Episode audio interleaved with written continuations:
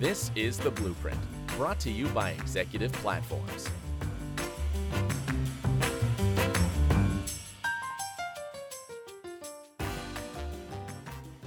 Hello again, everyone. You're listening to another episode of Executive Platforms Blueprint podcast series. My name is Jeff Nix. I'm head of content and research. My guest today is Allister Furey of Sylvera. Uh, we're going to be having a conversation about carbon offsets, uh, how the market is changing, what companies need to know when they figure out their carbon offset strategy. I think this is going to be a great conversation. Allister, thank you so much for joining me today. Thanks for having me. Why don't we start off with um, why we're even talking about this at all? I understand your organization is uh, relatively young. It was created to solve a problem everyone is facing. Why do you exist? That's a great question. Um, so, carbon markets have been around for a long time, uh, for at least 20 years. The, the, the, crux of the matter is really carbon was never bought for a regulated claim or an accounting claim. Uh, the t- carbon has typically been bought for marketing purposes. So um, the budgets have been quite small. Um, corporates have bought uh, carbon as a way of telling a story. Uh, what's changed now is net zero. So the governments of the world have decided, um, backed by the science, we need to reduce our emissions 90%. We need to remove all of the emissions that are left at the end of that uh, that uh, time by 2050 latest. Uh, and that's what we need to do to have a, a, chance of keeping the world to 1.5 degrees of warming. Now, um, that sets carbon in a very different context because now it really matters uh, that they're doing, uh, the credits are doing what they claim. Um, and uh, that ramp up to 2050 or much earlier in the case of many corporates means more money is going to be spent. And at the same time, there's more scrutiny from the outside world. We're seeing press uh, articles week after week questioning whether the impacts are real. So, um, as this change is happening, there's a need for a third party who is not conflicted, who's not selling the credits, who's not taking payment from the people selling the credits, but just to provide accurate, neutral uh, uh advice and opinion and data uh, on the quality of the credits. And by quality, I mean really two things. Uh, one um, is a ton, a ton, is a credit really delivering uh, a reduction in the atmospheric CO2 concentration of a ton. Uh, and the, uh, the other aspect is risk. Um, maybe uh, that credit will be repatriated by the co- government of that country. Maybe Indonesia changes its policy. Uh, maybe it's a forest and the forest is at risk from fire, or it's a mangrove which is at risk from um, sea level rise.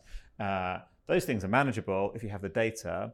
Uh, but now um, the the stakes are changing. Uh, there's a there's a need for accurate data, and and that's never been available until uh, until we existed. Now, I'd like to use an analogy just to make sure I understand what we're talking about here.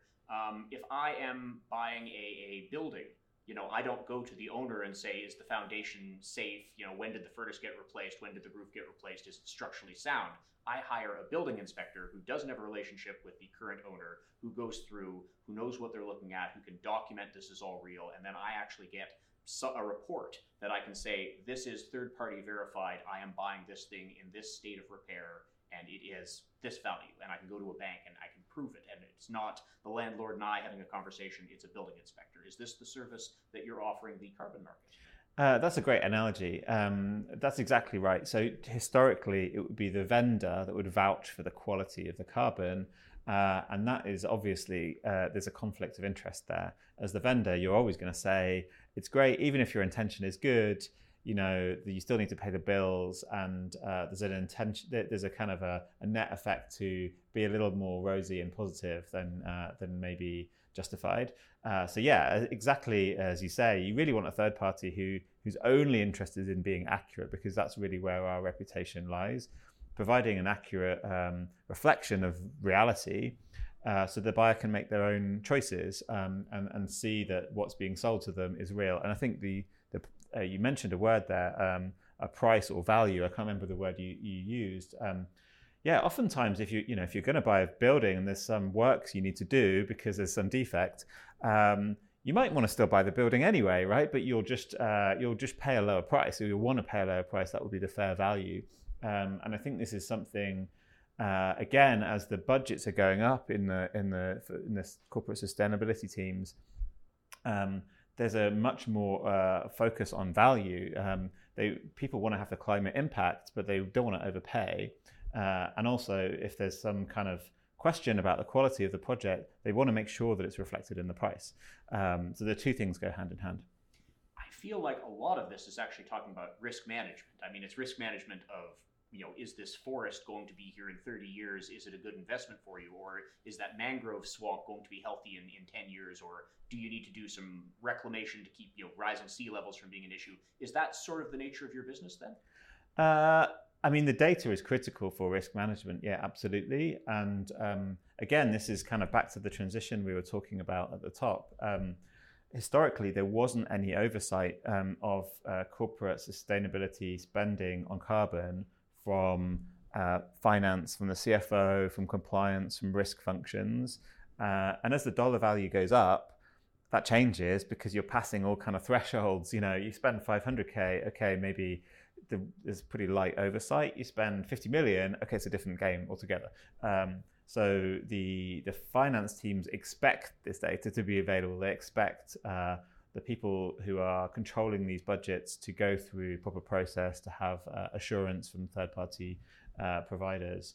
Uh, yeah, and ultimately it does come down to risk. It's reputational risk, but it's also like risk of impairment later on. You know, if these credits are sitting on a balance sheet uh, and something happens, you might have to write those down. That's going to have to go to the audit auditor. Uh, so it, it, kind of gets real uh, in terms of the financial impact, and that risk is like a key part of that for sure. I mean, it, it sounds like a, a, really good idea that its time had come. Uh, I wonder if you could give us maybe a concrete example of what this looks like in real terms. Um, so oftentimes you'll have corporates that have maybe dabbled in the carbon market before. So they'll have bought a few credits, uh, they'll have retired them, they'll have maybe even reported those to the outside world. Uh, so normally we would come in at that point and say, hey, like uh, let's look at what you've done in the past, uh, and we'll use our software tools. So we have a SaaS application um, we can look up the credits they've bought in the past and we can look at the, the quality of those. Uh, and we can basically do an exercise where we, we trim the ones that are uh, not so great and we can replace them going forwards, or the client can replace those in their purchases going forward. So the, the quality problem gets fixed pretty quick.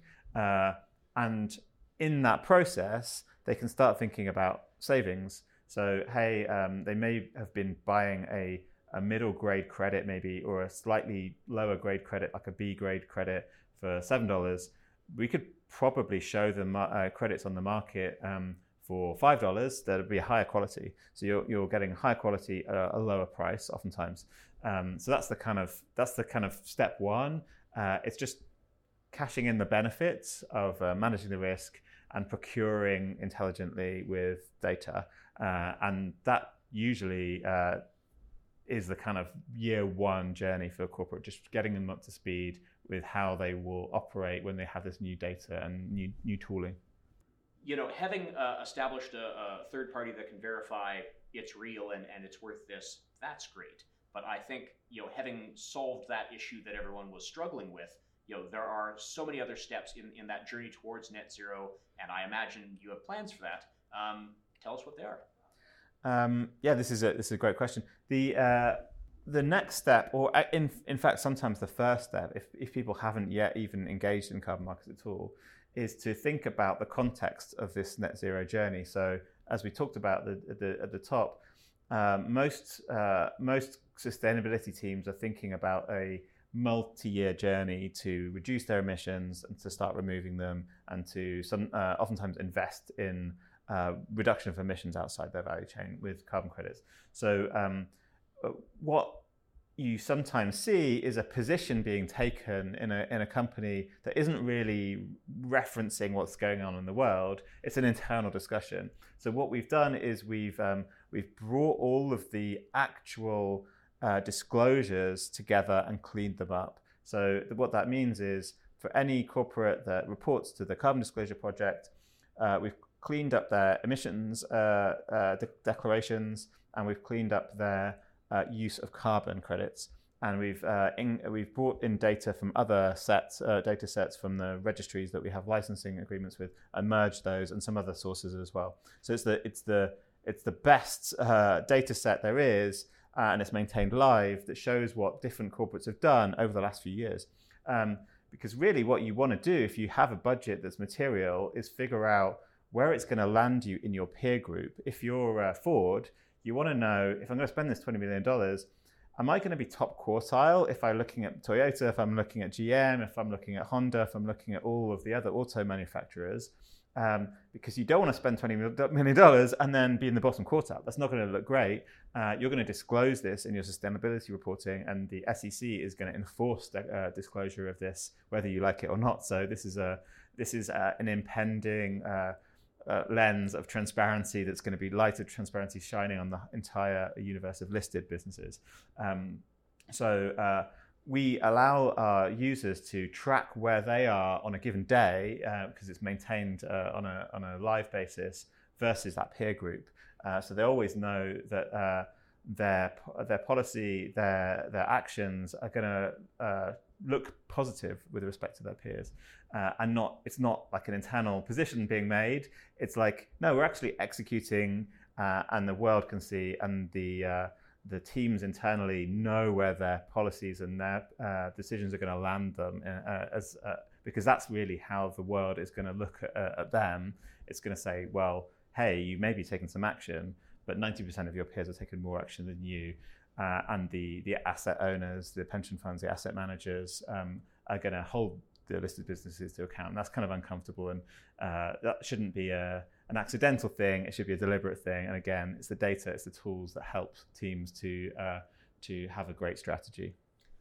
And I think that makes a lot of sense to have a benchmarkable uh, forum which is you know private. I mean, it's behind a curtain. It's it's your clients can see where everyone else is to know if they're making a smart choice. Because in an unregulated market, first of all, we need someone to say, is this carbon real or not, and how valuable it is. And then once you have a verifiable thing, well, how do I stack up? And I think that's a, a great service for the future. And again, it's one of those things I'm kind of blown away. It didn't already exist. Exactly. It's such a good idea. Yeah.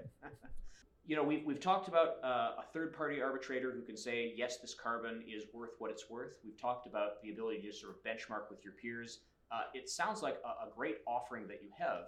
So I try to put myself in the position of a, a, sustainability leader. How would I get into business with you? Like, what does partnering with you look like? So the way we'd normally start is just a conversation. We want to understand the context of uh, the businesses we're working with. Um, what we normally end up with is uh, facilitating access to the tools and data that we have, um, and that's in two two ways. Uh, one with a web application, uh, so we pipe the live data on the projects that we're tracking um, and their prices, uh, which we we have a partnership with one of the exchanges, and we're bringing price data to the to, to the users. Um, so the our partners can uh, use that in their decision making. We'll onboard the, uh, our partners with those tools and, and get them set up and make sure that they're getting value and they can use them uh, uh, use that data to communicate the rationale behind their decisions internally and externally. And once they're seeing value and, and they're up and running, what comes next? Uh, so what comes next is uh, we make sure that they're self-sufficient. They can use those tools and uh, they're, they're, they're good to go. Uh, and then the next question arises, which is like, where are we going to go from here? uh, how are we going to run this program in multi-year in a multi-year way? And oftentimes the thing that comes up then is like, uh, how are we going to secure supply of enough high quality carbon uh, to last us out for the next one two decades? Often, oftentimes, uh, and there we can we have a, another a product that we can help with, which is evaluating projects that are in development right now. There's not enough good high quality supply. Many corporates that we work with are doing long term agreements uh, to buy carbon from various third parties. Um, so we can help them do that. It's a, it's a more sophisticated way of acting. Uh, they can reap uh, great rewards from that because they're locking in a price over multiple years, a bit like a power purchase agreement. Um, but the, the, the, risks are there also. So again, um, we can help them to evaluate those uh, investment opportunities, those, those uh, uh off-taking opportunities up front. Uh, that usually becomes the next phase of our uh, engagement with them to build that long-term program. You know, we've covered a lot of ground in this conversation. I wonder if there are one or two key takeaways you want people to think about a little further. Uh, yeah, I mean, key takeaways is, I'd say, look, we've seen it again and again uh, an internal team gets spun up and they are reinventing the wheel. uh, and uh, corporates are spending quite a lot of money and quite a lot of uh, uh time of really great uh, high value resources. They're the best, some of their best people uh, to solve a problem that we've solved. With 150 dedicated people, so we can get a much better answer much more cheaply. we can release those team to work on the strategic things rather than the day-to-day things add more value internally. And uh, there's just the tools now to do this in a, properly in a sophisticated way um, that's scalable uh, and uh, can see them forward towards their net zero journey. Um, and that's not been that's not been the case like for, for, for forever really so so uh, it's great news for those teams that they have these tools now and they can just move onwards to deliver to deliver the outcomes their stakeholders are expecting. For people who want to learn more, ask a few questions, maybe even partner with you, uh, what is the best way to get in touch? Uh, I mean, for sure, our website's usually the best place. So it's sylvera.com. And uh, there you can book a demo, you can uh, get to speak to some of our team. Uh, we're often at sustainability events. Um, so we, uh, we like to work face to face. We're just uh, we've just started an office in the US in New York. Likewise, opening one in Singapore. So we'll have APAC, uh, EMEA, and North American um, boots on the ground. Uh, but yeah, best best place to start usually the website, and we can open the door, get a conversation started. I encourage everyone to visit that website. I, I think this has been a fantastic conversation about something that is both important and new and universally useful. So I mean, how often do you get to say that? Allister, thank you so much for your time today. Thanks so much. You've been listening to another episode of Executive Platform's Blueprint Podcast Series. I've been Jeff Mix. Let's do it again soon.